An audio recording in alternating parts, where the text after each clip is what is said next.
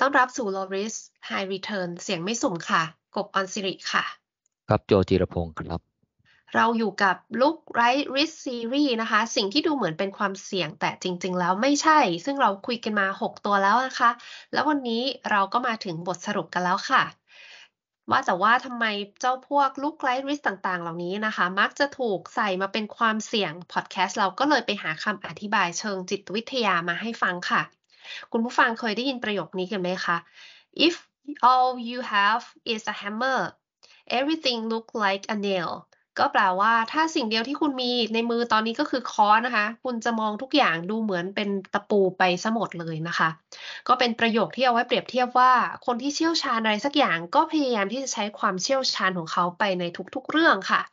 ประโยคเด็ดนี้มาจากหนังสือเรื่อง The Psychology of Science ที่ตีพิมพ์เมื่อปี 1966 โดยอับราฮัมมาสโลนะคะ บิดาของจิตวิทยาที่ว่าด้วย Hierarchy of Needs อันโด่งดังค่ะ ซึ่งประโยคดั้งเดิมในหนังสือเนี่ยเขียนเอาไว้ว่า I suppose it is tempting if the only tools you have is a hammer to treat everything as if it were a nail นะคะ ถ้าเครื่องมือเดียวที่ฉันมี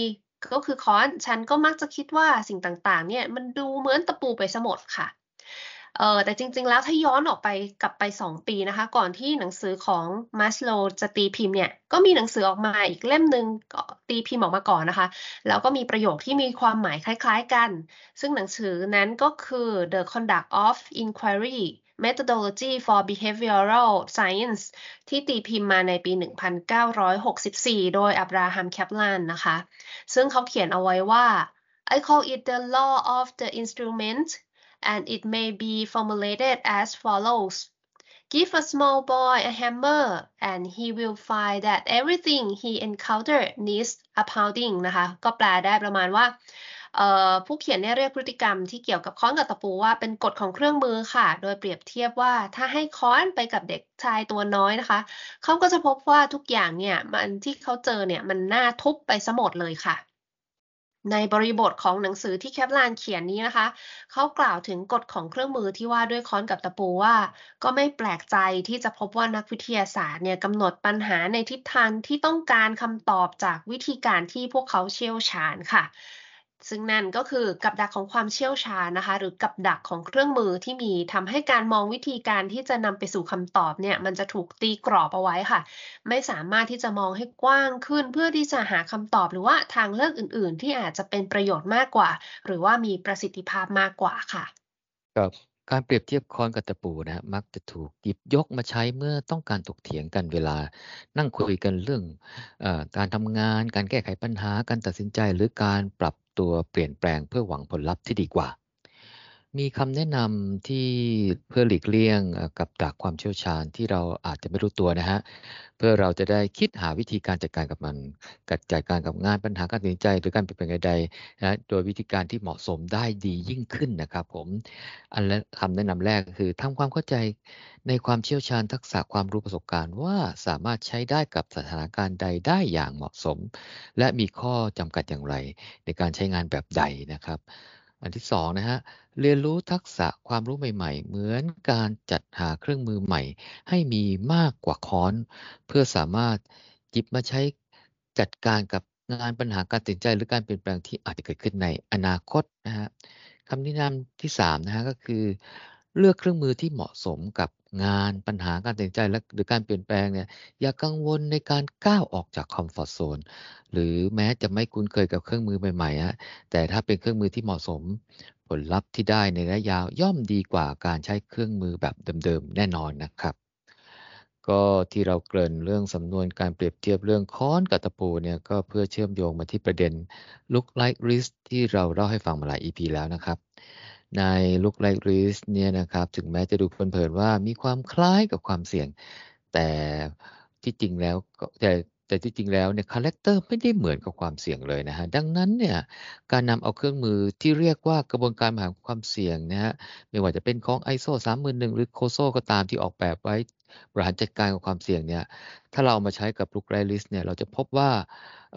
การบริหารจัดการ Look Like Risk เหล่านั้นเนี่ยมันอาจจะไม่ค่อยเหมาะสม เราจึง ควรทำความเข้าใจ character ของ Look Like Risk แต่ละตัวนะเพื่อหาวิธีการที่เหมาะสมในการบริหารจัดการต่อไปนะครับผม ก็เรามาดูบทสรุปว่าถ้าเรายังบังคับให้ Look Like Risk เนี่ยเป็นเหมือนดัง risk เนี่ยเหมือนที่เราเห็นทุกอย่างเป็นตะปูเนี่ยแล้วเราใช้ค้อนทุบเนี่ยเราจะเจอสถานการณ์ที่ไม่ค่อยสมเหตุสมผลอย่างไรอันแรกนะฮะเราย้อนไปที่ Look Like Risk ตัวแรกก็คือ assumption หรือสมมติฐานคาดการณ์นะฮะมันก็คือสิ่งที่เราคาดการณ์ที่ คิดว่าจะเกิดขึ้นในอนาคตใช่ไหมอ่าซึ่งเราก็ใช้ข้อมูลความรู้ประสบการณ์ที่เกิดขึ้นนะฮะมาก่อนหน้านั้นนะฮะหรือเทรนด์หรืออะไรพวกนี้ฮะมาประกอบการคาดการณ์นะถ้าเราระบุว่า risk เป็น assumption เราก็จะมักจะเห็น mitigation เนี่ยลงเอยด้วยว่า ติดตามสถานการณ์อย่างใกล้ชิดนะฮะซึ่ง action แบบนี้มันไม่ได้ทำให้สถานะของสมมุติฐานคาดการณ์เนี่ยเปลี่ยนแปลงไปเลยนะฮะ แต่มันก็เป็นสิ่งที่ต้องทำแน่นอนนะเพราะว่า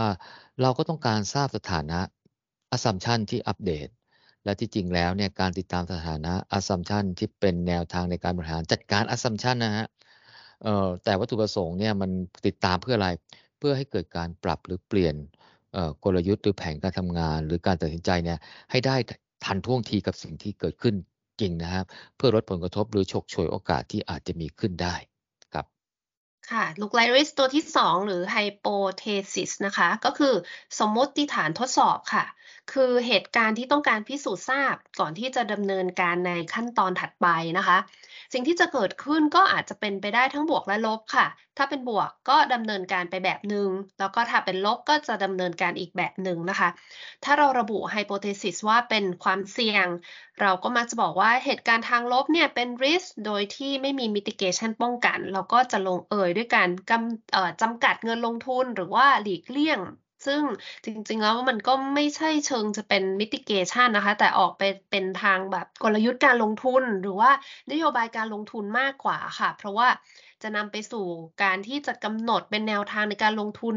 ในกรอบกว้างตามความสัมพันธ์ระหว่างผลตอบแทน แล้วก็ความเสี่ยงที่หวังผลภาพรวมในการลงทุนนะคะ ไม่ใช่ดูผลการลงทุนเป็นรายโครงการค่ะกับ look like risk ที่สามก็คือ concern หรือข้อกังวลนะฮะ ซึ่งก็คือมุมมองที่เกรงว่าจะได้รับผลกระทบ ด้านลบนะฮะ โดยในขณะนั้นเนี่ยเราอาจจะยังไม่สามารถระบุสิ่งที่เป็นสาเหตุนะฮะหรือมีหลักฐานชัดเจนว่าผลกระทบด้านลบนั้นเกิดจากเหตุการณ์อะไร หรือมีสาเหตุมาจากอะไรฮะ ซึ่งเมื่อไม่สามารถระบุได้ชัดเจนเนี่ยเราก็มักจะเห็น mitigation เช่น ติดตามสถานการณ์อย่างใกล้ชิดนะหรือไม่ก็ศึกษาหาข้อมูลเพิ่มเติมนะฮะซึ่งที่จริงแล้วเนี่ยมันก็เป็นสิ่งที่ควรทำเพื่ออะไรเพื่อจะสรุปว่า concern เหล่านั้นเป็น risk หรือไม่นะฮะนั่นแสดงว่าในเบื้องต้นเนี่ยเรายังไม่ควรจะระบุ concern เป็น risk แต่ควรจะไปศึกษาหาข้อมูลเพิ่มเติมก่อนนะฮะเพื่อให้ได้ความชัดเจนมากขึ้นก่อนนะ และตัวที่ 4 นะคะก็คือ finding ค่ะ ก็เป็นข้อเท็จจริงที่ค้นพบ หรือว่าเป็นข้อมูลที่ได้จากการออดิตหรือว่าการทำ due diligence นะคะ หรือว่าอาจจะเป็นการทำ inspection ด้วยนะคะ ซึ่งข้อเท็จจริงที่ค้นพบนี้ค่ะ อาจจะเป็นได้ทั้ง recommendation เป็น concern เป็น problem หรือว่าเป็น risk นะคะ แต่แต่ซึ่งแต่ละประเภทเนี่ยก็มีวิธีการบริหารจัดการที่แตกต่างกันออกไปค่ะ ดังนั้นเนี่ยถ้าเราระบุ finding กระโดดไปเป็น risk เลยทั้งหมดนะนะคะ เราก็จะเจอ mitigation ที่มันไม่ใช่ mitigation ที่จะสามารถลดระดับ risk ลงมาได้เลยนะคะ เพราะฉะนั้นสิ่งที่จะต้องทำกับพวก finding เนี่ยก็คือไปแยกแยะก่อนว่า finding ที่เจอนั้นนะคะมันคืออะไร เพื่อที่จะหาวิธีการจัดการได้อย่างเหมาะสมค่ะ ครับลูกเรที่ตัวที่5นะฮะที่เราเรียกว่า normal practice นะครับหรือการทำงานปกตินะซึ่งเป็นสิ่งที่ควรปฏิบัติในทุกกิจกรรม หรือกระบวนการทำงานเพื่อนำไปสู่ผลลัพธ์ที่ต้องการนะฮะการละเว้นการปฏิบัติ หรือการปฏิบัติที่ไม่สอดคล้องกับ normal practice เนี่ยมันจะไม่ใช่ความเสี่ยงฮะแต่ถ้าเรายังจะระบุไปเป็นความเสี่ยงเนี่ยเราก็จะพบ mitigation ประมาณว่าก็ก็คือจะใส่วิธีการทำงานตาม normal practice นั่นแหละ ซึ่งมันไม่ใช่อะซึ่งมันควรจะเป็นประเด็นด้าน performance มากกว่าครับ และ look like risk ตัวสุดท้ายนะคะก็คือ problem หรือปัญหาค่ะ ซึ่งจริง ๆ มันคือสิ่งที่เกิดขึ้นแล้วส่งผลกระทบแล้วนะคะ ดังนั้นสิ่งที่ควรจะทำก็คือการกระโดดไปแก้ปัญหาเพื่อที่จะบรรเทาผลกระทบนะคะ ปัญหาเนี่ยก็เลยมีลักษณะที่ฉุกเฉินเร่งด่วน และการแก้ไขปัญหาก็เป็นการทำงานตามหลัง ในขณะที่ risk นะคะเป็นสิ่งที่ยังไม่เกิดขึ้น แล้วก็สามารถป้องกันได้ หรือว่าเตรียมการรับมือได้นะคะ ยังมีเวลาความเร่งด่วนอาจจะน้อยกว่า แล้วก็ mitigation เนี่ยเป็นการทำงานล่วงหน้าค่ะ